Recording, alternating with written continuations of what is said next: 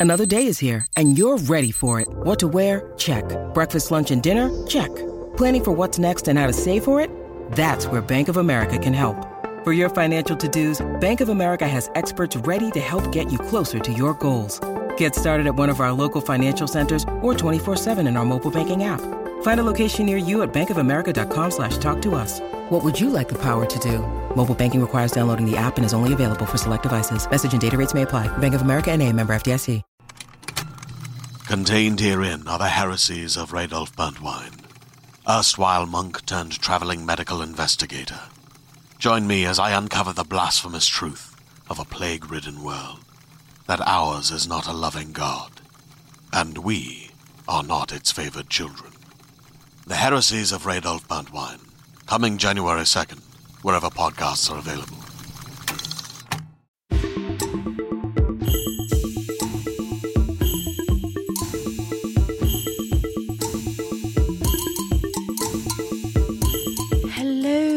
Welcome to Bitches on Comics.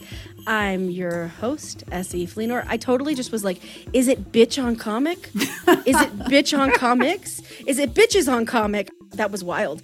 Um, it is bitches on comics. We keep it plural up in here. Um, I am S.E. Fleenor, and I like to use the pronouns they, them because I like to keep it super plural. That's a joke. I don't know if anyone will get it, but it works for me. I'm pumped because I am here today with my truest love, the one and only Sarah Century. Yes, it's me. I'm here again. Welcome. me. I'm holding a bouquet of flowers right now, and I'm just so, so thrilled to be here. So, I have the great honor of introducing our guest for today, who is Izzy Wasserstein. It is so nice for you to be here. Oh, thank you so much for having me. I am delighted to be here. It is so nice for me to be here. It is so cool that you're here. I was waving my arms majestically while I was introducing you, so. I am talking with my hands right now. I don't think you can hear that, but if you can, awesome. I'm picturing it now, though, and that that's you know that's a that's a comfort to my soul. Yeah. So, Izzy, we've never heard of you before. Just kidding. For listeners, for those of you who don't know, Izzy, well, A is the fucking tits, and B had a story both in our Decoded Pride issue one and most recently in Decoded Pride issue three. So we kind of, you know, we were laughing before we started recording because I was like, "Oh, we know Izzy," and Sarah's like, "No, but we like we." Hi, Izzy. Nice to meet you. And I was like, oh, that is a normal way to interact with people you've just met. What's up, best friend? And it's like the first time you've ever seen them. You know, I like like, that "Hey." energy though, right? Like, sure, let's go for it. Let's just, it's, it's 2022. We don't have time to fuck around with like not knowing people. Yeah. We're jumping straight to intimacy. We want to know your soul. what is happening inside of you? Um, you know, keep it light. We keep it light here. At Bitches and good light. Perfect. I'm, I'm here for it. Yeah, Izzy, you really keep it light. That's you know, your stories are all real surface. That's Breezy, sarcasm. bouncy. Oh yeah, you know, everybody says about me just, oh, Izzy, your stories are just like cheery and light and never like massive bummers in any way. No ending is like, oh, who's more fucked, me or you? Oh my god! At the end of Hopper and the Frying Pan, when the, the narrator's just like, "Really, who's fucked?" I was like, "Oh fuck, it's me. I'm the fucked one.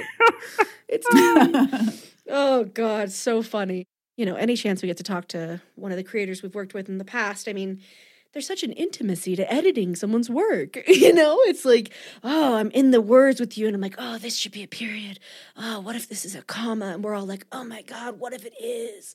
And like that's it sounds silly, but it it really is an incredible experience, especially working with someone as, you know, insightful and thoughtful as you, Izzy. So it's just cool to have you here. But we're also here to talk about something extremely cool that's happened recently for you, which is you have a short story collection out called All the Hometowns You Can't Stay Away From, which is a hell of a name. yeah. And also the name of the first story. Is that correct? That is correct. Yeah. Okay. hmm I was like, did I make that up?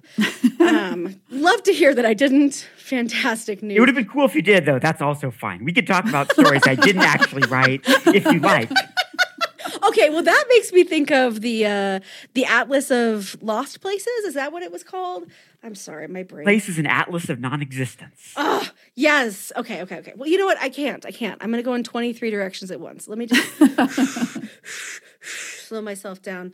Uh Izzy, how did you become such a fucking nerd? Like where did the nerddom come from? Um, you know, I, it came from everywhere. Uh, let, um, so let's see where to start. Um, uh, my mom's training was in journalism, and my dad's a statistician. So those are two pretty nerdy pursuits to begin with. Absolutely. And I grew up with like C.S. Lewis and J.R.R. Tolkien and comic books and role playing games. And so, like, I mean, I think my most authentic self is probably nerd all the way to the core. Uh, so yeah, I am I am a nerd in almost any way you could name, with the possible exception of having not seen a lot of Doctor Who. So that's sort of the one the one exception. Ugh, you're going to have to go. I'm sorry. Fair, yeah, that's fair. You know, I've seen like I'd say 25 episodes of Doctor Who, which feels like a lot until you think about how many episodes there are. Yeah. They're also randomly scattered, like from babysitting children who love Doctor Who, letting them watch entirely too much, and their mom coming home being like, "Come on, dude." And I'm like, "Listen, I'm not a babysitter. I'm just helping you because you had to go to work and your kid was sick." I just happened to be in your house. I'm just here watching Doctor Who with your child. I'm like watching scary Doctor Who with this like way too young child. And I'm like, damn, you like this? She's like crying. like, you know what? That's that's a time I failed. I real I really failed as an eh, adult. Or did you succeed? Because that sounds like a success to me personally. I mean, she's a huge fan of me to this day, so I'll take it. yeah. Yeah, there you go. You know, all good, all good. So, what do you think was like your first? You know, you sort of reference a lot of different levels of nerddom, or you know, not maybe not first, but one of your dear nerddoms. Like, you know, was it uh, you know Sailor Moon? Like, what are we talking about? What were you like? Oh shit, this is my jam. I think that the maybe the deepest one for me is Star Wars. Mm. Um, some of my earliest memories involve watching the original trilogy, and as a teenager, I read as much of the old Star Wars extended universe stuff as I could get my hands on, and played forever in uh, online Star Wars role playing game, like text based role playing games. Like, yeah, it's uh, a little embarrassing in retrospect, but you know that's okay. I can, I'm, I'm okay with that. okay, well, are there nods to Star Wars in in this collection? Do you think? You know, that's a fantastic question. Um, I think only insofar as like the fight choreography in Blade Stones and the Weight of Centuries, like in my mind, that could easily be a lightsaber fight. Oh, I'm gonna have to reread it now that you've said that. I'm like, oh shit. Because things are better with lightsabers. Like, you know, I, I frankly should do more with them in my work. Okay, approved. Here is your stamp of approval. Go forth and lightsaber. All right, I'm I you know I have a project right now that I'm going to see if I can figure out a way that there can be lightsabers in. Yes. If you could write any Star Wars character, which one would it be? Wow. Oh, I love that. Um, you know, I it, my dream reality would be to write Mara Jade back into canon in a way that I Ah. liked.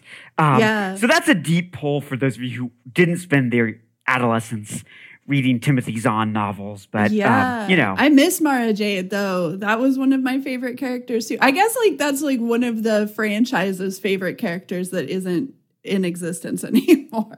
I'm sure they've got plans to bring her back They in have some to, right? series that I won't have time to watch, probably. yeah. But yeah, that would be my pick. Sarah, who would you write? Oh my god, it'd have to be Aphra probably. Oh I God, what a just dick! I love her. love her too much. Yeah. Yes. Oh, or um um um Holdo, right? Uh Leia's Ooh. ex. Yeah. Leia's ex. oh, oh. you know, being able to write that into canon alone would piss off so many people that it would be worth any amount of difficulty to make Even that happen. literally, if they were just like, you can have one panel of slightly implied subtext, I'd be like, that's cool. I'll take it. That'll do. That'll do. And then I would use it as part of my resume for the rest of my life. So Uh, that panel could just be your resume. You'd be that's like, it. I'm done. Here it is. Yep. Actually, you can't hire me because I did this. Right. I'm done. It's going on my tombstone. It's just beloved person who put this ship into semi subtextual Yeah. canon. right. And the description for the panel would just be like, they make fuck eyes at each other. And Yeah. that's it, right? Like, there That's you it. go. Boom. And everybody is just like, What are you talking about? There's nothing gay about this. And I'm just like, They looked at each other. That's right. that is correct. That is Sapphic that is the gayest thing is is sapphic longing. That's right. Yes. Oh yes. yeah. Oh yeah. I think I would write triple zero, which means effectively Ah, I'd be writing yes. Dr. Aphra because I am Triple zero is great. I'm still a 13 year old. Like I think he's so funny. Like He's him so being funny. very polite, torturing people, that cracks me up. That cracks me up. So that's who I would write. Cause I, I also just like baseline the idea of making a C3PO who's like Evil. murderous is Yes. so funny. It's so funny. Because he's Sarah, still very organized about it. Sarah Kuhn's uh, that uh, Aphra book that she Oh, wrote. so the sound effects are so good, but the voice for Triple Zero, I was dying. Like just the funniest dialogue I've ever heard. I'm gonna seek that out. Oh, that sounds great. Yeah, yeah, it's because they do a it's like a YA novel, um, but they also do this um like an audiobook version of it, and that is where it's at because you get to read this person doing an incredible job doing an Aphra voice, just completely insufferable and very charming. And then um yeah, Triple Zero is so good in it. Highly recommend. Everybody go check that out. I read it Yeah, a, a few I think like a few weeks ago and was just um Um, walking around i had like a few errands to run. So i was walking back and forth from like the store and stuff listening to this star wars novel. Having the time of my life. Like i was enjoying it so much. If people passed me by they probably were just like wow something she must have just won a million dollars. You're like, nope, just really good voice acting. love this book what's a million Amazing. dollars to great voice acting? you know? exactly Give all the great voice actors a million dollars. The end. Hey everybody, it's me, Sarah Century. I've got some disappointing news for you. The last sandwich I tried to order, I was denied because they told me that they had no vegan options. Sadly, as a vegan, that left me feeling in my heart zero stars. I didn't rate them zero stars on Yelp or anything because I like to think that I'm a understanding person. Not everybody has to accommodate my diet. It seems weird if you're a sandwich shop that has like a hundred sandwiches that you wouldn't be able to. but you know, I mean, hey, everybody's just out here trying to live their lives.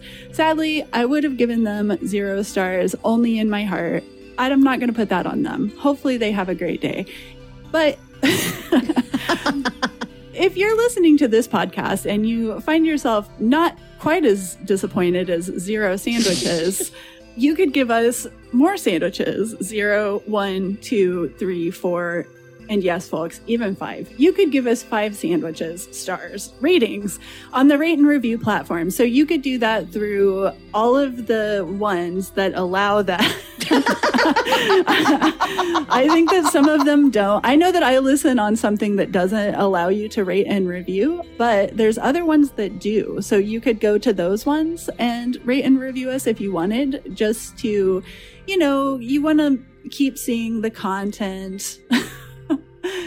it's a podcast, so I don't know how you're seeing it, but you could keep seeing the content and, you know, rate and review us anytime you wanted, I guess. I withheld my last rate and review, but it was out of common decency.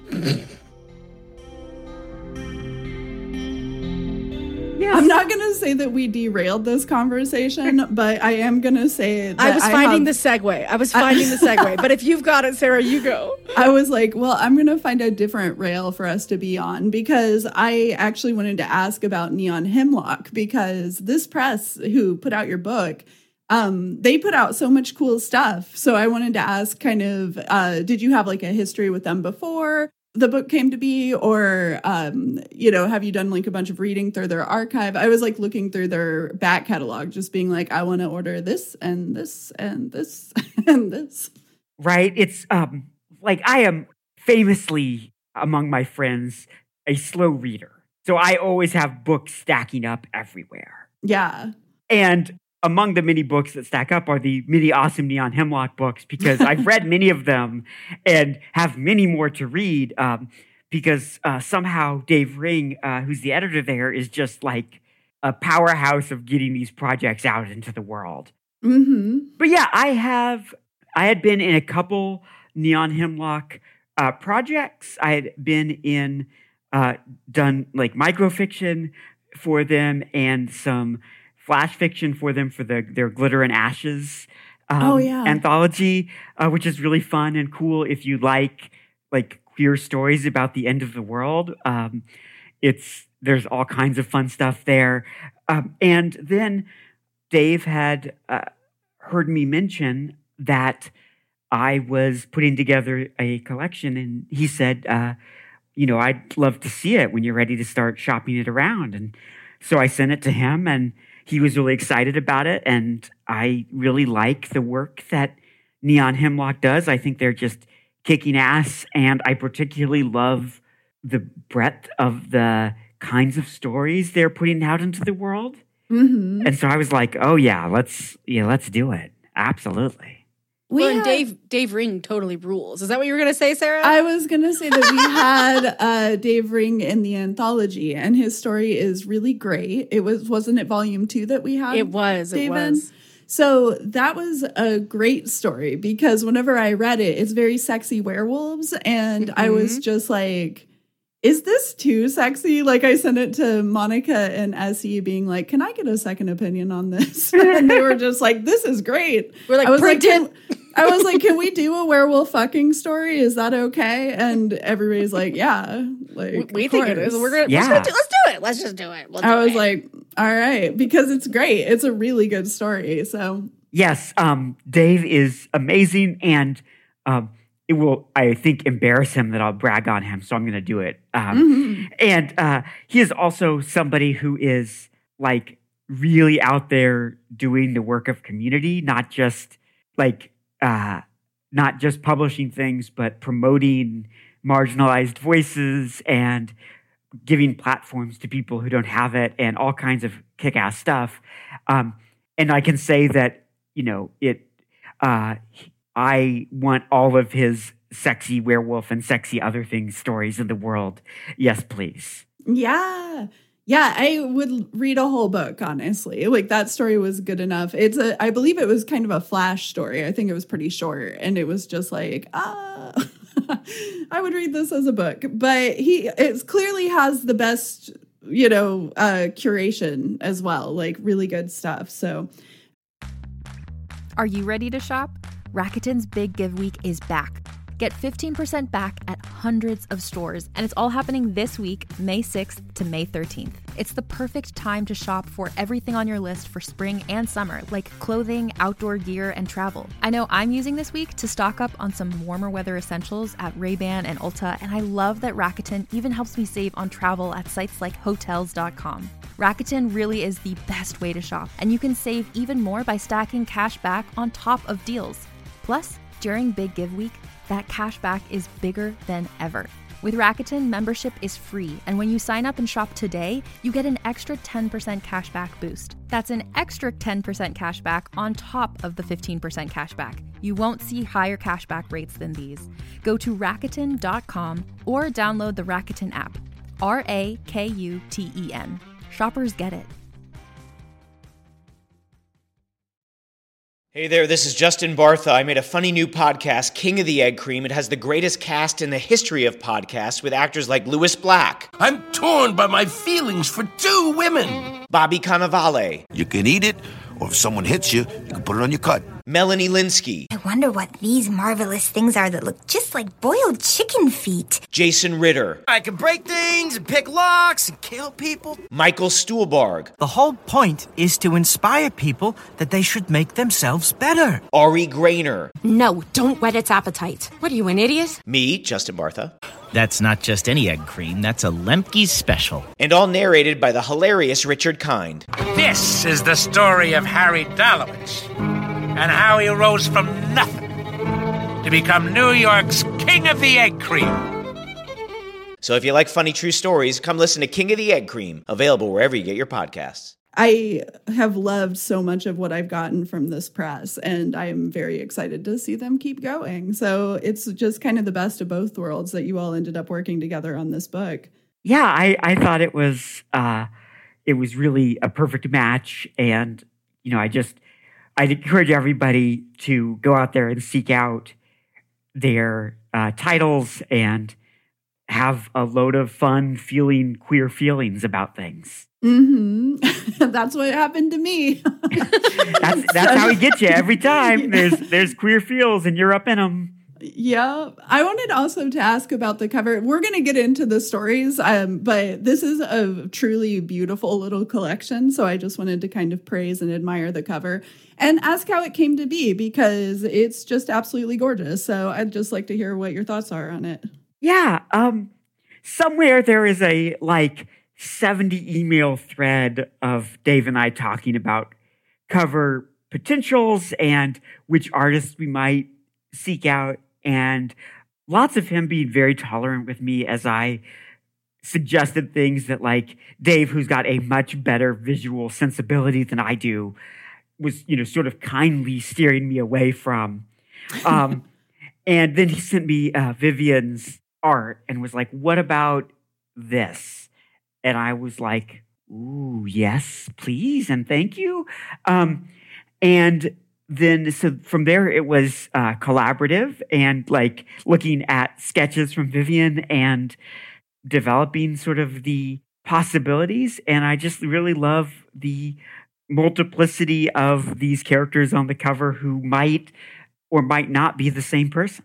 Yeah, I also love the color palette of it because I it just I think in that way it also looks very unique because it just Mhm. has these kind of muted purples and then the parts where like the purple actually kind of pops, you're just like, "Oh, that's it's such good contrast. I really think that this is one of the prettiest books I've seen in a while. So I appreciated getting a physical copy of it because I was like, "Oh, Well, thank you. I, I mean, I am incredibly biased, of course, but I love the way it turned out and the way it looks.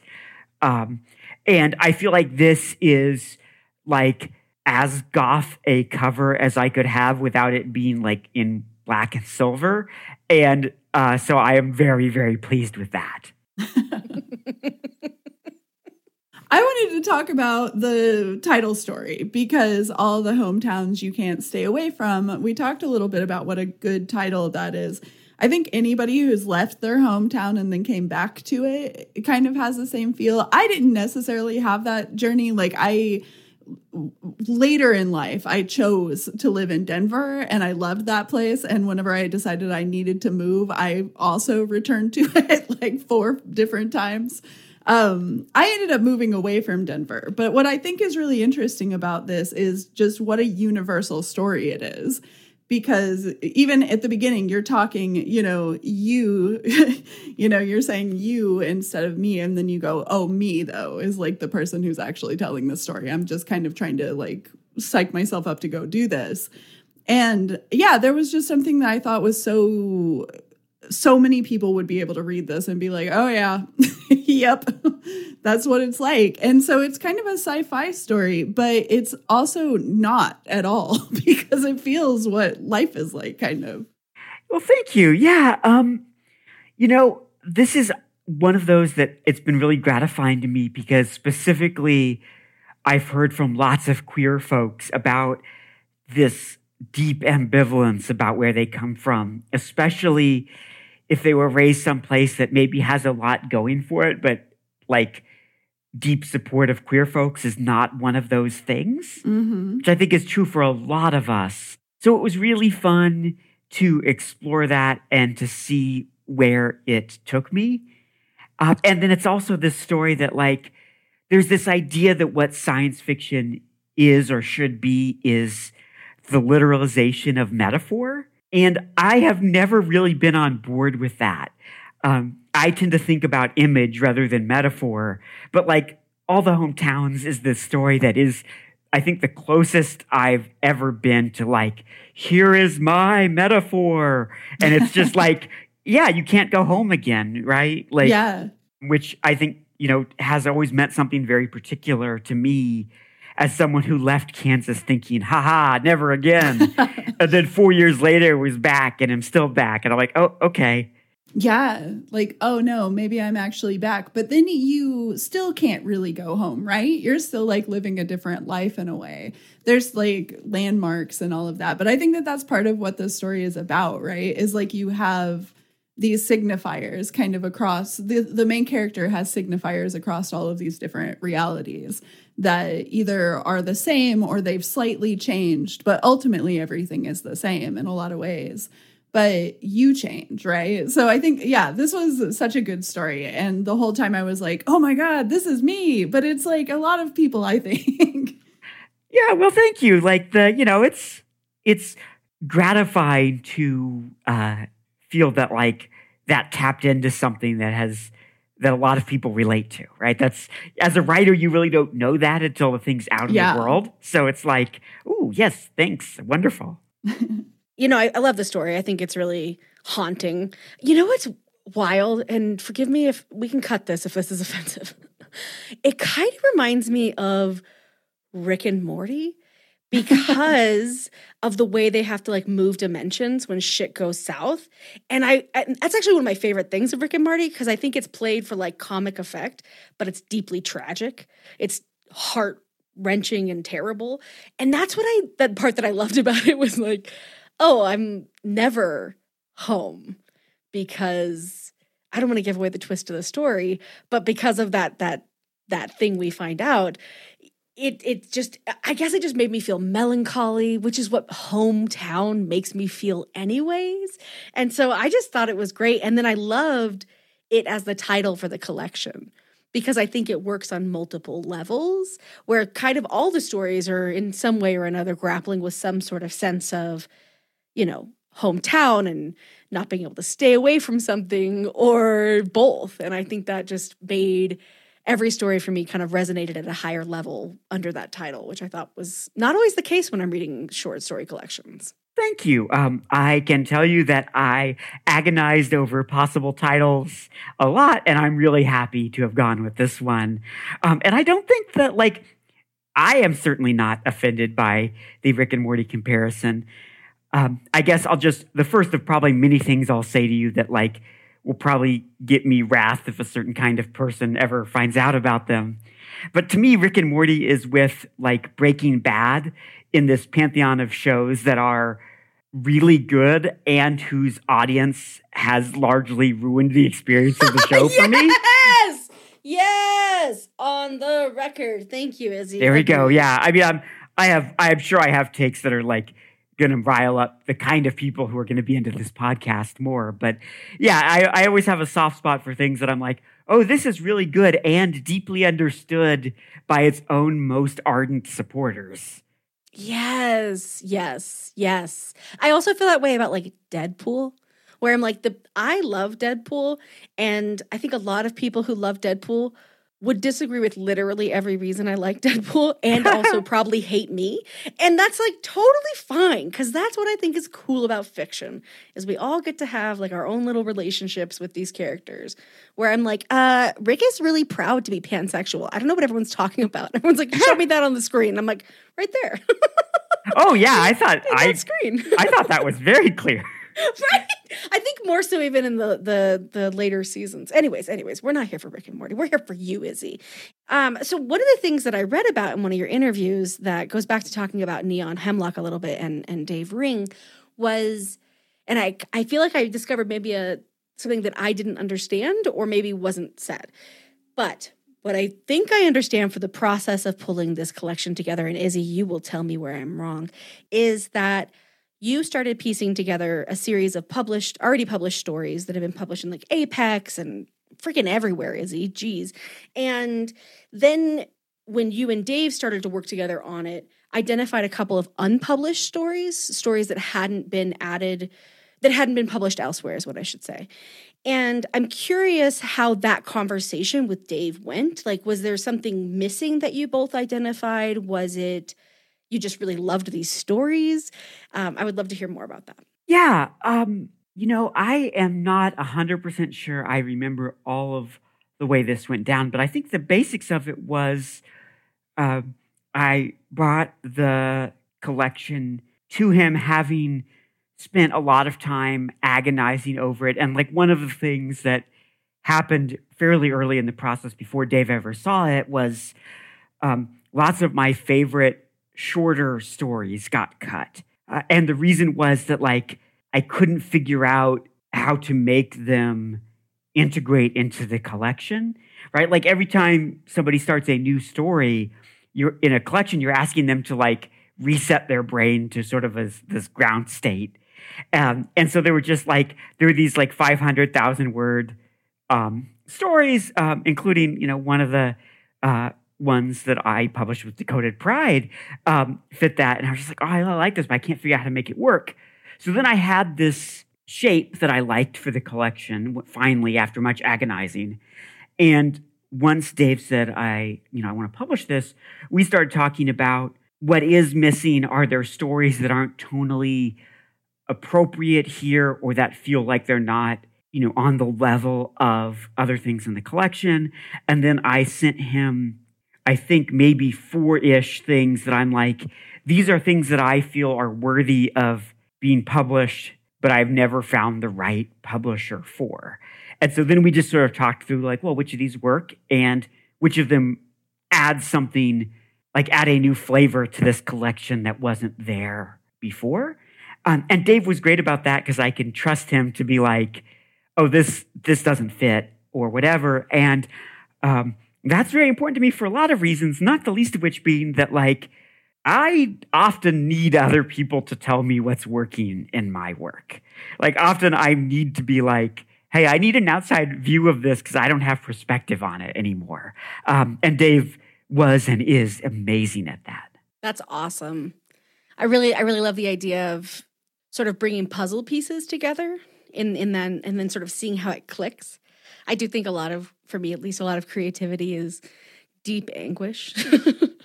just horrible anguish. And then something Oh clicks. my God, yes. yes. Yes. If you're very lucky, the deep anguish then leads to something clicking. Yes. Yes. Well said. There are many, many a scrapped story where the anguish just really feels like it led nowhere. it led to more anguish. Surprise. well, actually, is he like I I again, I wish I remember what interview I read this in. That was something you said where you were like, oh sometimes the creative process isn't isn't shiny it's it's painful and i would love to you know i think i think that it's easy to romanticize writing because like oh i sit in a room surrounded by books just bringing br- brilliance out of my head every two yes, minutes, yes, yes, quite, quite, quite, quite, quite, verily. Um, but you know, I really identified with the idea of that, that, that wrestling, that pain, that anguish, and I, if you're willing to, I'd love to hear more about how you, you know, have maybe come to terms with that or or even learn to accept that part of the writing process for yourself because I think it's something that turns a lot of people off of writing. Is they're like, "Oh, this isn't easy." So, maybe I shouldn't do it. It's like, "Oh, no, I I don't every writer I talk to, I haven't met anyone who's like, oh, this is easy breezy. But I would love to hear more about like how do you I don't know, make friends with the the hard parts or at least sustain yourself through them as as a writer? Oh, I love that question so much. I've been thinking about this a lot for a couple reasons, one of which is I went off into the woods with some friends over the summer and did a little 4-day writing retreat. And they were talking about like the joy and pleasure of writing as needing to be its own reward. And I'm like, boy, you know, often it's not a joy and a pleasure to me. Like there's a joy and pleasure in accomplishing a thing that I feel really proud of. But often for me, the process is difficult and sometimes painful. Um, like with like uh, little detours into cul-de-sacs of despair. And it has been a challenge, and it is a challenge. Like, um, if you spoke to my therapist, I'm sure she would tell you about how many hours worth of sessions I have spent complaining about my work or my how I feel about it or this or that. Um, but then, you know, I did not really know how to conceptualize the way I felt about it until quite recently when I was struggling with a new project that I was doing something I'd never done before. Um, and a friend of mine, Alexandra Manglis, uh, uh, said to me, Izzy, your process with something new, a new challenge that you that you've never taken on before, is always you panic and say you can't do it, and then you do it. And I have never been so simultaneously felt supported and called out in the same moment as I did right then. You're seen in it really well. I, yeah, I was seen so well that I felt like I'd been nuked from orbit. Um, uh, and then I started to realize, like, oh, this is uh, this is so much of my experience, right? Like, I don't really anymore, but for years, uh, my non writing hobby was very slowly doing distance running. And I am not a skilled athlete. I like to say that the reason that I run long distances is because moving forward slowly takes very little skill.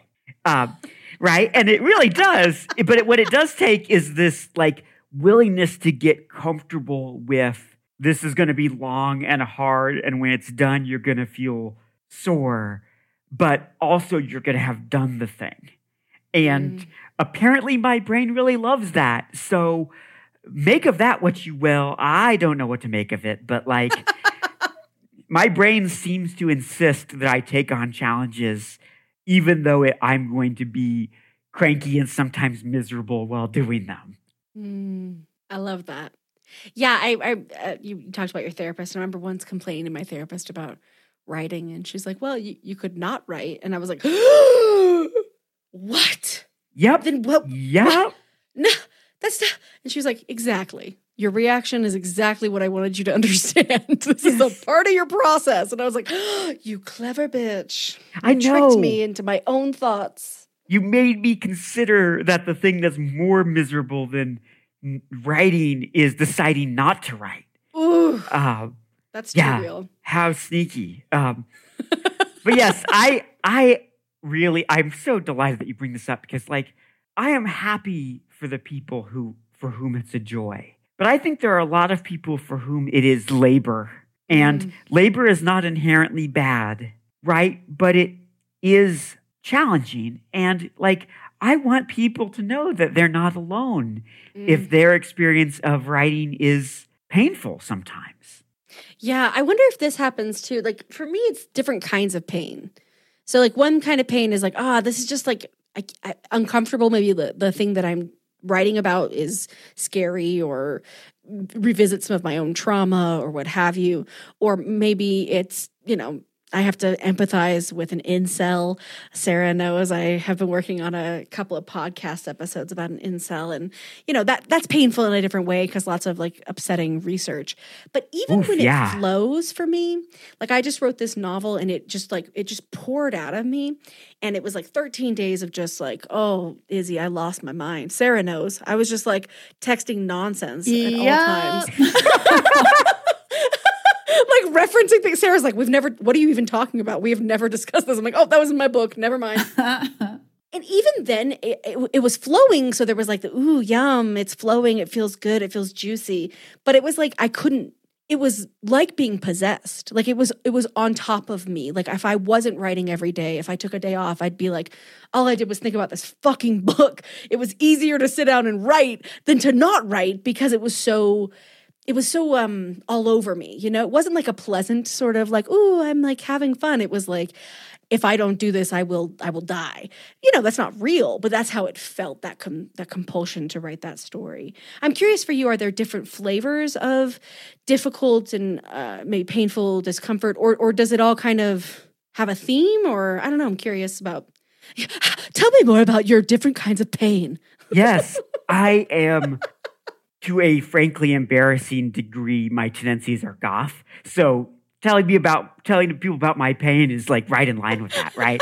um, but yeah, the I think there is something really keenly observed in that uh, because yeah, people want to be inspired by the muse, right? Until you realize that that like what we're describing when we say that, like being overtaken by inspiration, is itself a kind of burden, right? Like um, when the words are coming good, that's also its own challenge.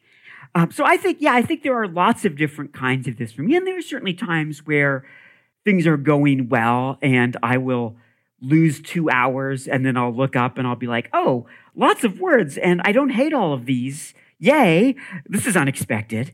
Um, but, you know, that doesn't mean that there aren't times when it feels like pulling teeth or that I have to, I write a lot and then think to myself, what am I doing? Um, or um, write something and, and worry the entire time I'm writing it that it's just a bad knockoff of a story that I deeply admire, right? Which I don't know if, if either of you have had that experience, but it is a constant yapping in the back of my head like, oh, all you're doing is something that's like 80% of the really good thing. Absolutely. Absolutely. I think that's part of genre writing because you really have to walk the line, right? Of being like, I'm halfway using something that's, you know, maybe a really common trope, but then I'm also halfway doing all this other stuff, you know? So, And then sometimes I'm like, what am I doing? is this, does this, um, am I? And you're just like, you know what? Why don't you just take it easy? Right, right. Get to the end of the story. Yeah, and sometimes you don't know. At least, also, let me rephrase. Sometimes I don't know while I'm writing it, is this anything, right? And is it just a bad pastiche of tropes that I love, et cetera, et cetera, et cetera, right? And like, I'll know that later, maybe. Um, or I'll know it when um, an editor is like, yes, I enjoy this enough to give you money for it. And I'm like, oh, well, that's a good sign that it worked pretty well for somebody. Yeah, I'm always just like, well, it's up to the people now. I'll finish a story and be like, because I do a lot of horror, so it'll you'll make it to this place where you're like, is that like too much? And then you're like, well, I guess I'll know when I get canceled. oh God, yeah. Oh, now, yeah, now talk about pain, right? It's like um, oh, I wish I could remember who to credit for this, but I read recently somebody talking about how like one of the hardest impulses as a writer is to not preemptively listen to bad faith critiques. Right. Yeah. Um, and I have that right now. I'm uh, shopping a novella, and there's a scene in it that is crucial to it, in my view, and the reason I wanted to write it. And I'm also like, oh, this is this could easily get weaponized against me right? And it could get weaponized against me and the trans community. But also, like, right, writing publicly as a queer person is to be vulnerable to bad faith attacks. Yeah, all the time. It's like anyway, anything, Oh anything God. you write. breathing, breathing can get you criticized. You know, the book Gender Queer getting so many people are like trying to ban it from libraries and in some cases succeeding. And it's like, it's wild. Like, you're really just, you know, that to me is not a book that anybody could easily find offensive unless yeah. they were just a bigot. Perhaps they are the ones who have a trans agenda. Right. What? what? Come on. That you you only say that because it's clearly true. Yeah. Yeah, no, I, you know what I was thinking about was, you know how it is. Like I'm always catching the end part of an argument people are having on Twitter, and I'm like, Yeah. oh, insightful ending. Don't know what the antecedent is, but here we are. um, but someone was saying, you know, like I'm. They were like, I. You know, you got you all should go read some of these Goodreads reviews because people sometimes are giving people low stars because they think a book is problematic because a character in the book thought something that was not good. And I was just like, I forgot that people don't get that sometimes you're supposed to hate people in books. Right. Right? and sometimes they're flawed. In horror, people are like, this made me uncomfortable. And it's like, I know, right? like, You're like, totally. Hence the horror. Yes. aspect. It made me uncomfortable, like writing it, you know? That's kind of how it feels. Yeah, you're the you're the king of like being like this made me extremely uncomfortable when I wrote it. yeah. yeah, no, I can see that, Sarah. what happens on page four is a lot. Right? I'm just like, Artfully there done. you are.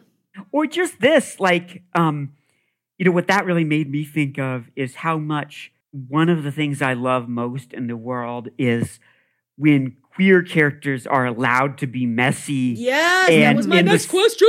yes in the same way that like like i have said before i will not be satisfied until like it's okay for a trans woman in a story to be um deeply fucked up in the way that like walter white is Yes. it's like let it let me let us have the fact that we get to be full people, including be deeply problematic sometimes because people are and like if if queer characters have to be perfect, if they if they are never objectionable or problematic, then you're saying that like we're not allowed to be full people, and I just cannot with that. Thank you. And and and for me it I think too it's like well they're not real to me because I've done terrible things in my life and every person I love, every person I know has too. because that's being alive. You're you're going to make mistakes and sometimes like there's malicious shit I've done. Oh, this is a wild example but I feel like you all would appreciate it. Please bring it on, please. When I was six, or oh, no, I think I was eight, my sister and I, my dad was a farrier, so he would shoe horses and he had an anvil and all this shit. And when I was eight, I was like, hey, to my sister, was like, hey, put your finger in the vice. I promise, I promise I won't do anything. She was like, ah, no. all right, cool. Puts her finger in the vice. And I remember, I remember being so little and thinking, you know, you really shouldn't do this. And then going, but what if I did? And so I released it, crushed her finger. My dad was like, Are you fucking kidding me? We are an hour from the nearest doctor right now. And I was just like, I had to know. I had to know where it went from here. And listen, that's that's not even the most malicious thing I've done to someone. That's just funny. Um, my sister would disagree. Yeah. Uh, Your sister's just like, uh uh no, no. She's like, "Let me open my notebook of the worst things you've ever done to me." that's not even at the top. Yeah, Um, sadly, that one's actually pretty low ranked on the list, it turns out. That's how it is between siblings, though. That's real. Oh, God. Like, Oh God! If anybody Yes. has a good reason to despise you, it's definitely your siblings because you're just like, you remember that time whenever we were kids and I accidentally put my brother's head through a window one time, which, like, that was an accident actually, but it was like a moment of just being like, oh no. Like, we both like looked at each other like, ah this went like too that far. got real like i didn't mean to do that because the uh, glass was just really brittle so i like grabbed him by his head and went boop like on the glass and it was like and then like we had to like walk in and be like um so like Trey's head like broke the glass Oh, um somehow and I can't really figure out what happened leading up to it. Even though I don't really know how this could have occurred. But anyway, the point is hmm. is that we're problematic. Cancel bitches on comics because we are right. problematic. if um, anybody is going to, our siblings are going to. Like, trust me. Oh, They're running God, the cancel yes. campaigns. The dirt that they have. You have me beat. I once horsing around with my brother put his full back through the basement wall. like didn't like didn't know I was doing it. Like he had grabbed me around the neck and we were just roughhousing, you know. um, and like, oh my god, like right through the drywall. Um, and uh, we were both fine, but like we thought we are in all of the trouble in the universe here. Um, and thankfully, we were not in as much trouble as we feared. But uh, oh yeah, all my siblings, like I have a great relationship with them now. But like, I guarantee that if you went into any of them and you're like, tell me some story about how Izzy was shitty to you, they'll have plenty. They're like, Oh, I yeah. have five top of mind. I think about these ones every day. That's right. Um, yeah, no. And and and like I think that, you know, those are all I love that we all had a very cute hurt my sibling story. like that was really sweet. It for some reason seems relevant to the book as well. Like, I, you know, you know and like i think they're great examples of like if if you just put that in a book without any of the context right of like smushed siblings f- finger through sibling through wall through sibling through window. We'd all That be like oh my god grew up to be a serial killer. yeah. But instead it's like this is just life. You make mistakes you know you hurt each other you hopefully try to do better in the future. And and sometimes shit's just life is weird life is weird. And sometimes i think to myself i'm going to make a decision in this moment and then i'm going to have behavior related to a decision i made. And sometimes i am a traumatized lizard who is just like react fight run whatever feels right you know? And so like that's not of course i'm problematic sometimes because i have lived through some shit and so of course queer and trans people are problematic and should be in our stories at the very least so we can fucking engage with what it means to be alive. We can engage with what it means to make mistakes. God damn i don't want to be perfect. I just want to keep trying. Yeah, fuck yeah. Um, and then you add to that a thing that I'm obsessed with um, that may or may not be because I have lain awake many nights thinking about times like this for me is like, it's one thing when you hurt somebody because you like either I know this is going to hurt them or I know this has the possibility of hurting them.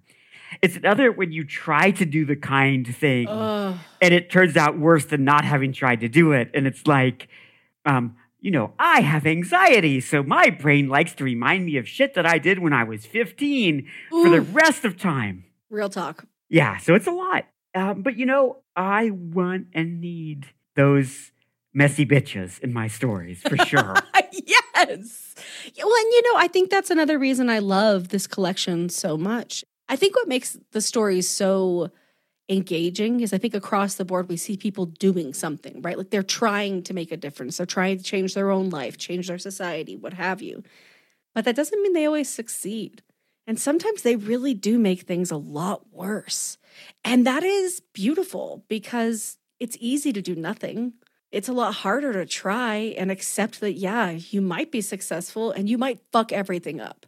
Yeah, um, you, you know, thank you. That that's a really important idea to me. And you know, like I think a bit at at that at that like personal level and also at the societal level. Like one of the hard truths about revolution is that sometimes you rebel against something that needs rebelling against, and then you win, and then the thing that um, uh, replaces it is bad, as bad or worse, right? Like I think a lot about um, memoirs I've read from like the Iranian Revolution and uh, people who had no desire whatsoever to have a theocratic government set up, right? They were trying to overthrow a totalitarian state, and they did. And but you don't get to you don't get any guarantee about what comes next, right? And so like I don't want to I don't want it to be too easy. I don't want to pretend that like um that we do the hard work of changing the world and that doesn't come with risk. You know, so that's like that's heartening to hear because it's a really it's really sort of fundamental to the way I think about these things. In the story collection, were there things that you are going to return to in the future? And that can be themes or just any specific story that you were like, I'm going to do a longer version of that, or I'm just going to revisit this. I didn't get to do every single thing I wanted to do. Uh, you know, I think there are. I never really know which things my brain is going to let me actually write. Um, but at a thematic level, I guess maybe I shouldn't say this because it feels like the kind of thing that has potential to ruin the experience of reading my stories. But I feel like 80% of my stories are like fucked up queer people try to build community in the in a shitty situation and maybe punch some fascists. Um, Yep. And like that that reads actually. yeah, and I'm like, I've had people express surprise when I say that. I'm like, oh, I thought that was, I thought that was my whole brand, right? Um, but yeah, like there's, um, a story that wasn't previously published in here that I am deeply fond of because it was a nightmare to write uh, is the case of the Soane Museum thefts. And those Oh characters, my God. Uh, I want to come back to them. I've, I'm looking for the right story. Oh my god, please. You have to. It's oh, oh I love this story so much. It's so good. Well, thank you. Um, I I will admit to being very proud of that one because it took me years and a near complete teardown and rewrite to get it where I wanted it, um, and that was only possible because lots of people with different positionality than me like gave me things to think through and ways to approach it. Um, so like this, it's definitely a story that if it works, it works because other people were kind enough to help me, someone like born and raised in the heart of America, to write a post-colonial and anti-colonial story. Uh, so I'm really grateful for that. Mm-hmm. Yeah, and I could see a whole world built around this like this new group that forms toward the end of the story. Like it's just the world building's really tight in that story. I mean, your world building, I think, uh, in anything of yours I've read, has been always just top notch. And I think in this one, it's so, you know, we've been talking a lot about, you know, giving objects back. Huh, what a concept. And it's such a fun way. It, one of those, it's one of those conversations that's timeless. You know, this isn't a new thing that we've been talking about. Maybe newer to like some, you know, white folks, including myself, but not new in sort of the annals of history. Like, oh, British people shouldn't take everyone's shit. What? Novel Never heard of idea. that. That's wild. But I think what makes this story so rich, and I, you know, it actually reminds me of um, the second story we published of yours in Decoded Pride 3, These Whispering Remains, where it's a sort of known format, known sort of issue, but dealt with in such a I'm going to say distinctly Izzy way. And like, yes, let's give credit to everybody who read it. Thank you for your work. You all fucking rule. And there's this distinct sort of lens of, oh, I'm going to present everything as one thing. And then I'm going to even surprise the main character with some new dimension they're not going to quite figure out till right at the end. And I have honestly as a writer I've taken so much inspiration from that from you of thinking about like how do we how do we engage with you know whiteness and white privilege in in characters that that carry that as authors who have that how do we create these little you can't see my hands. I'm like sort of like moving it's like i'm a dj with one hand and the other is a foot pressing a pedal. I don't really know what it means but i think if you could see me you'd be like mm-hmm, yes of course. But it's like we're like the sort of two currents that are running different or maybe 10 currents let's say running in different directions in the story. And it's it's there's something so powerful in that moment. And i remember this in these whispering remains when the main character danny gets caught in this new current and she realizes she's not the chosen one because there's there's really no such thing. You're you're not the only person who can x. And and i remember that feeling too here with the case of the Soane museum thefts where there was this moment of like oh i've figured it all out and i'm doing it. But then it was like oh did you and that i just think there's something really special and powerful in there and i don't think i have a question i think i just wanted to share all my thoughts there well, that's exceptionally flattering. Thank you. Um, yeah, like um, as someone who feels like I'm never doing enough, right? That I'm never doing as much as I could be for other people. Um, you know that I'm. I, I always want to be doing more, um, and I think that like fundamental to my worldview is that we don't do anything alone, right? That like the stuff that people have told me resonates with them in my stories exists there because lots of people have befriended me and showed me kindness and helped me understand the world in new ways, right? And that's how things get done, right? Like, I hate chosen one narratives. I cannot deal with them, right? Because it's like, we're not the chosen ones.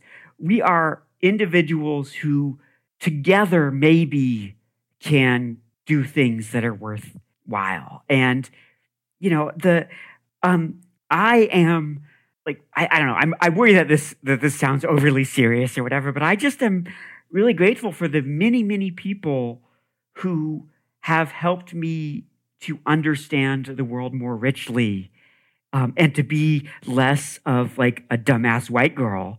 Um, less being the operative world, not I'm I'm clearly still a dumbass white girl, but it's there are ways in which I'm not as much as I used to be, and that's because other people helped me, and I'm just exceptionally lucky to have had that experience. We talked to them about that before because we did a, a what was it a review of Kismet Man of Faith, right? Or wait, Man of Fate, that's the name of it. So it is basically the same thing. You have like this narrative of kind of a superhero and then he steps down from being a superhero and is like, actually, I just want to help you all. Does somebody else have ideas? Because it, we've all just been hearing me talk for a hot second. And it's a great comic. it's like one of my favorite comics ever. Um, I have no idea when we talked about that. That was like a while ago. But I like it whenever stories are like that. Oh, I need to seek that out. I'm thinking of like a comic that I have really mixed feelings about. Um, uh, but I did do one thing I really loved, which is Invincible. And mm-hmm. there's fairly early on, there's a character who just like nopes out of superheroing and says, you know, my I could do more traveling around the world and using my powers to restore cropland than mm-hmm. I ever could do beating up bad guys. And I'm like, yeah, absolutely you could. Like, what the hell is Superman doing? Like, save the world. Like, you know, don't like you, you don't have to beat up every bad guy to do that. Uh, oh, I guess Batman's maybe the better example, right? Like, you're a billionaire, and the best thing you could think to do with your money is beat up street level criminals. Like, come on, dude. He's just like, you know what? I'm going to take this guy out. He's like, I could work out in a gym, but I really find the interactive parkour shreds the abs. That's right. I really like knowing that, like, some dude who's snatching purses is terrified of the idea that I might drop down in front of him. Like that's just my whole life right there. I mean, I kind of like Batman because I think that it's realistic, actually. that like a very rich white it's man. actually very realistic. I'm like, it's a documentary um, about white men. Uh, yeah, no, I, you know, but I get I, the critique. I think is is well taken. Certainly, um, I like Batman it, too. Don't get me wrong. I just, oh yeah, I just think he's sort of a villain. Yeah, you know, I oh God, I was just talking to a friend. Like, I love a story where I'm like, wait a minute. I thought you were the good guy. Are you a bad guy? like that's like, wait a minute. I enjoy that. Are we the baddies? Yeah, that whole thing. yeah. I'm like, wait a minute. I want Harley to beat you. Hmm. Mm. Who's the bad guy really? Um, so that leads me to who's the bad guy really. So I think I said before we started that one of my questions was just ACAB. And um, you know, it it's actually a little bit more nuanced because I was thinking about the first time I ever knew you existed, and it was you sent in your flash story Seven Plans of the League of Villainous Empowerment to Break Atomic Patriots' Hold on Star City. The title is almost as long as the story, which is like part of what I loved about it. I was like, this is so ballsy. And it is just like such a lovely story, but. Ugh, I remember when you wrote your your cover letter, and I typically do not remember people's cover letters because I'm like, it's cool. Like, you don't have to flex. And you were just like, you know what? I was really into how you all wanted to be anti fascist. And this is my like fuck fascism story and fuck fascist superheroes. And I was like, oh, please go on. and the story is, it's such a quick sip and it's like a you know a numbered list which i think is also there's there's something really rapid about numbered lists as stories and it is profound the deep the depths of it are just like that ending. Oh my God, Izzy, that ending. And and I remember thinking, hmm, ACAB. I like to see an ACAB story in this. Beautiful. And then that comes back in these Whispering Remains. And it comes back in, I mean, half the stories in all the hometowns you can't stay away from, if not explicitly. And so, you know, we've talked about punching fascists and ACAB. And I think that, you know, there's that's a real heart of part of the work you're doing. And I think I could guess as to why, right? Like I could speculate all day, but I want to hear from you. You know, why is that a thread that you come back to again and again? And, you know, I, I I have a second part, but let me hear that part, and then it, we'll see if the second part actually solidifies into something, or if it's just me going. Ah! uh, absolutely. Um, the uh, first, let me just say um, thank you for reading the full title. Um, I am keenly aware that my titles are long and pretentious. Um, and I love them. Well, thank you. I am a big fan, but I also love puns, so I am not to be trusted. Um, yes, I do know that. League of Villainous Empowerment, get out. I love it. yeah, I know. I I am. Uh, I I love me a good dad joke. I'm all about that. Um, I have complex feelings, maybe maybe more complex than the fact that like I went out of my way to make an ACAB joke in that story and um, and stuff like that. Um, you know, I politically I am an anarchist. Um, it's easy to dunk on anarchists, and gods know we deserve it a lot of the time. But you know, I believe that um, hierarchies of power are incredibly damaging to humans and always have been and always will be. Um, and uh, cops exist to protect the hierarchies of power. Um, and that's not to say that um, I think by any means that every um, cop uh, means to do harm or is a bad person. Um, but I think um, that you know it's it's I think it's unquestionably true that lots of people are harmed by the police, uh, and I'm not you know to be to be blunt. You know, I work as a teacher at a college, and um, college faculty are complicit in these same systems of power. Like we don't get a pass on that. Um, so on the one hand, like I always want my stories to reflect that I think that people who are empowered by the state to commit violence uh, are going to do bad things because that's part of the trade-off that you get. Um, on the other hand, like um, we're all complicit in the ills of our society, and the more power we have, the more complicit we are. So, like I, I always want to be like ACAB because cops are a key part of a deeply broken system, right? But at the same time, I am keenly aware that lots of people become cops because they want to help their neighborhoods or they want to feed their family or they want to make some kind of difference and this is the way they can see to do it, right? So like I don't know. I don't know if any of that makes sense, but that's sort of where I come in, I guess. No, for sure. I, I think, you know, one of the things that broke ACAB open for me in a whole new way was like, yeah, but that also means the cop inside you.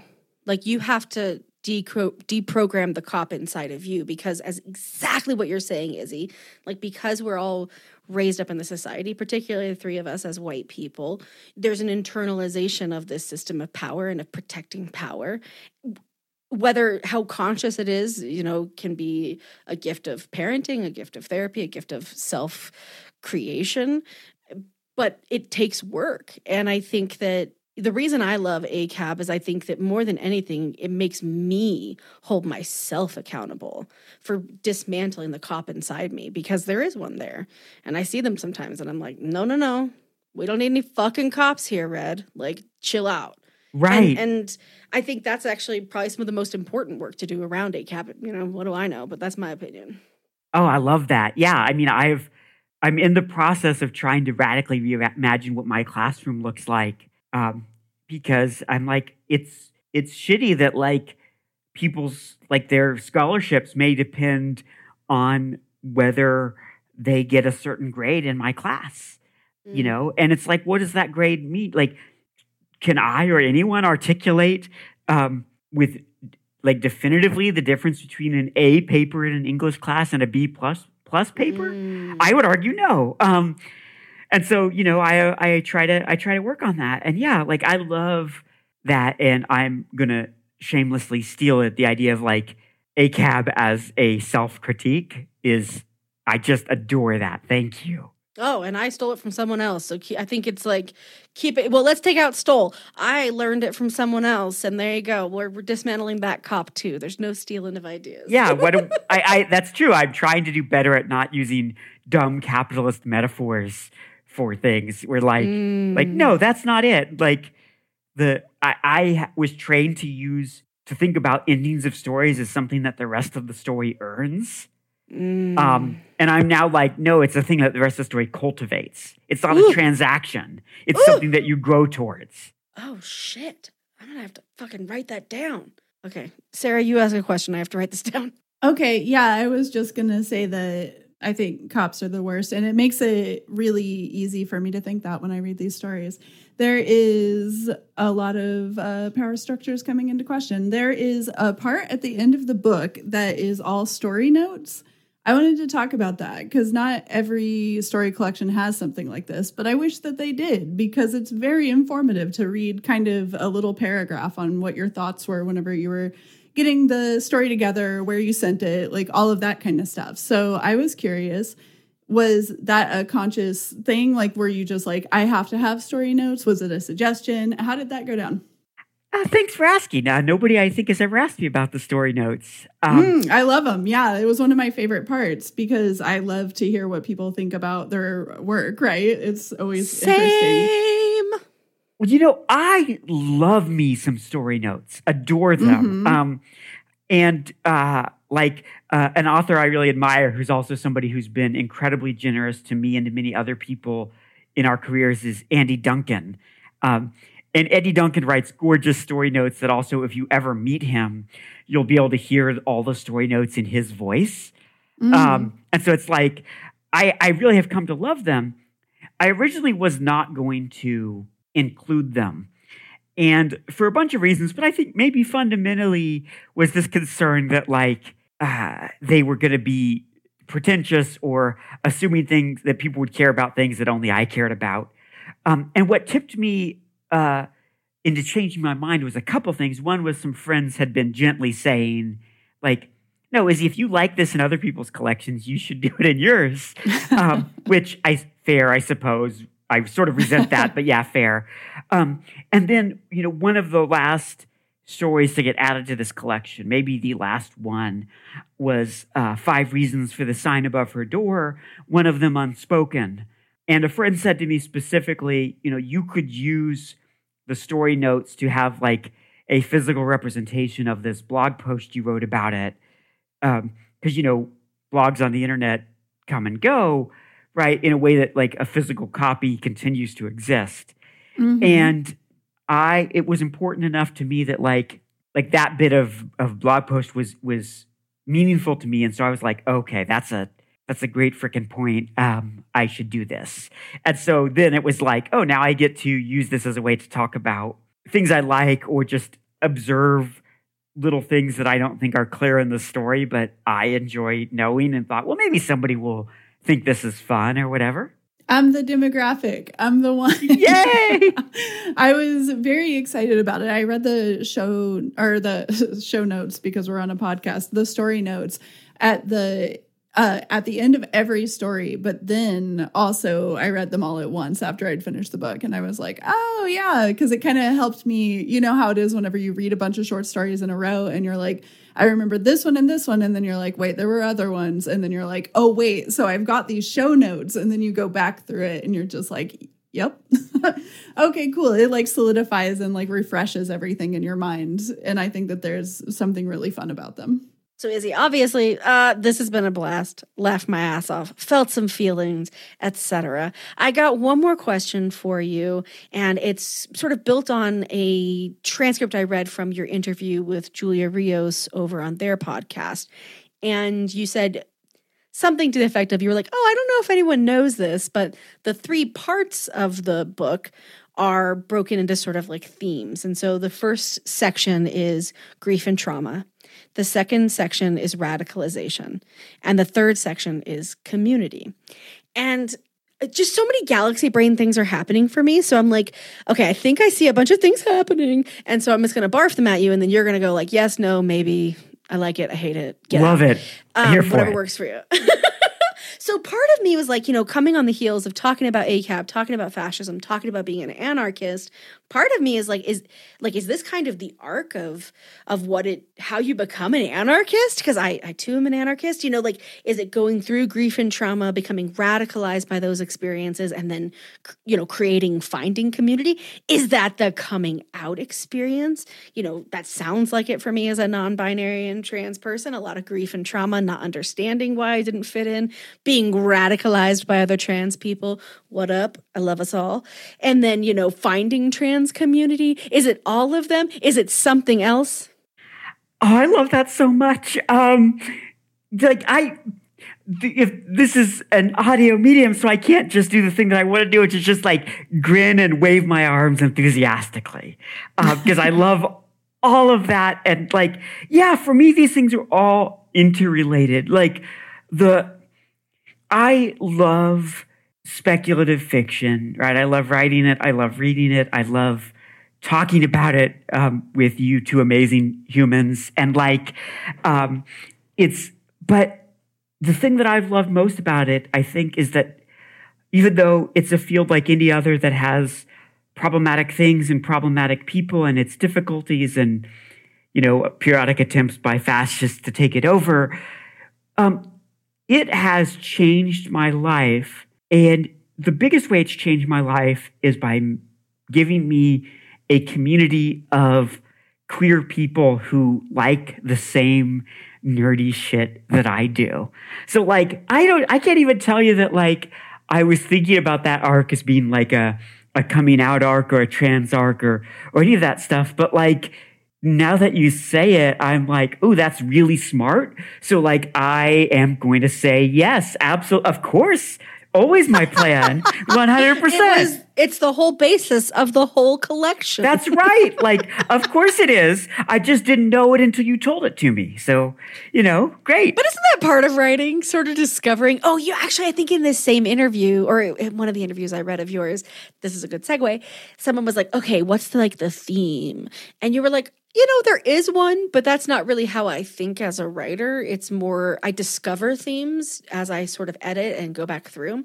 And I'm like, this is exactly that sort of discovering those connections. Cause like stories, you finish writing them, but they're never really done, right? They live inside you, they live on the page, they live inside of now all of your readers' heads. Sounds very cool.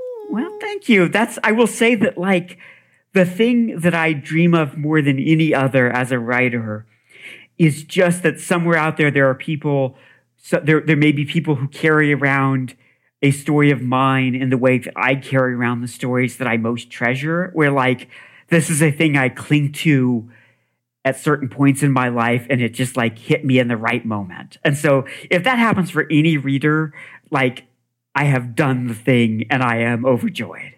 I personally really loved this book. I think everybody should check it out. I'm obsessed and I am very excited to see what you have coming up along the horizon. The next thing that I know is coming out with my work in it is um, Android Press is putting out a uh, anthology called Fighting for the Future Cyberpunk and Solarpunk Tales um, that you can find uh, that easily on social media. And I have a story on there called Do Anarchists Dream of Collective Sheep, um, which is ah! itself deeply nerdy. that name. Uh, well, thank you. I, I really worried I might be the only one who cared for it. Um, but uh, uh, so that's coming out. Uh, I have a couple other stories and things that I don't think have been officially announced yet but are um, but look for those. I will hype them up on social media. Um, what else? The uh, I guess I could say briefly that my uh, current project and the reason I have not written much in the way of short stories of late is that I'm hard at work on a novel that I have been describing as um, Alien meets Gideon the Ninth meets C.L. Clark's The Unbroken. Um, so if you like uh, queer characters in deeply fucked up horror adjacent situations, fighting things they don't understand and having lots of feelings. Um, uh, hopefully, it will exist in the world someday. Mm-hmm, mm-hmm. Um, someone get on that. Someone get on that right now. I I need that book in my hands. The end. Thank you. Yeah. So Izzy, if if people want to and you want them to find you online, uh, where can they follow you on social and or do you have a website to share? Uh, yeah, you can find me on social, mostly on uh, the health site that is Twitter. Um, that's at I Z Z Y X E N. Um, that's also my Insta handle, although. As a friend of mine recently pointed out to me, my Insta is like every few years I'll remember I should try to post things there and then forget again. So that's really not of much use. So Twitter is probably where to find me. Um, the uh, and then you can also find me at um, www.izzywasserstein.com. Uh, like I could spell it out for you, but like you could also find it linked through Twitter. So that's how to find me. And if you don't want to spell it out here, I mean, because we don't want to spell it out here, is what I actually mean to say. Listeners, if you didn't have your pen, go over to our show notes. We will link out to Izzy's Twitter and to her website. So you'll be able to follow up on that. We will also put a link to all the hometowns you can't stay away from because, Mhm. like Sarah said, you should read it. Not because I tell you to, but because it's going to be good for your life. but Because also I tell told you to. Yeah, but let's be clear. Because Sarah told you to. Yeah. No, nobody's just taking my advice here. It's the one-two punch. Um, Izzy, oh my god, like I knew that I was a huge fan. Do you know what I mean? Like I've worked with you on your work, I've read your work, but you're just like delightful. This was so fun. You're fun. We had a great time. If you ever want to hang out, just holler. We've got our phones on most of the time. Um, Oh, hell yeah. Um, absolutely. Um, thank you both. You have been such a delight. I am so honored to have worked with you and now gotten to speak with you. Like, I don't know if your listeners can hear it in my voice, but I've just been beaming this whole time. Mm. Y'all are amazing. Thank you so much for having me. Ah. Thank you, Kate. Thank you, Monica. Thank you, listeners. Thank you, patrons. Thank you, you know, I'm going to say thank you, life. Today, thank you, Essie. Not a bad day. Oh, you're welcome, Sarah. Thank you. yeah. Yeah.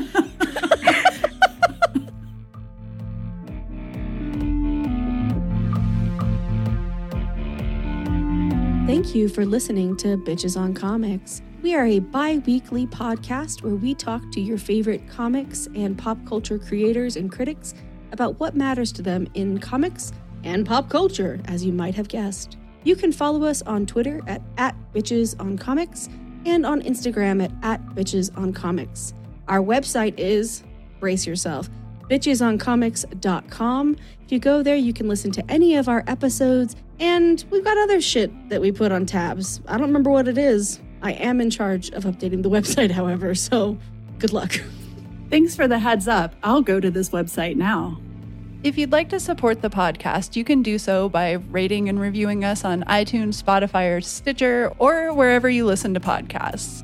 I'm Sarah Century, and you can find me at www.sarahcentury.com and Twitter and Instagram. Still Sarah Century on those. I'm Essie Fleenor. You can learn more about me atessiefleenor.com. You can find me on Twitter and Instagram at, at essie underscore Fleenor. Bitches on Comics is recorded by Kate Warner, who plays in the band Churchfire. You can find them at churchfiremusic.com. Our music is recorded by Katie Taylor, who plays as Earth Control Pill. You can find her music at earthcontrolpill.bandcamp.com. Bitches on Comics is recorded in Denver, Colorado. We want to recognize the indigenous peoples who have inhabited and do inhabit this land the Arapaho Nation, the Ute Nation, the Cheyenne Nation, and others who have been erased from our history and collective memories through colonization.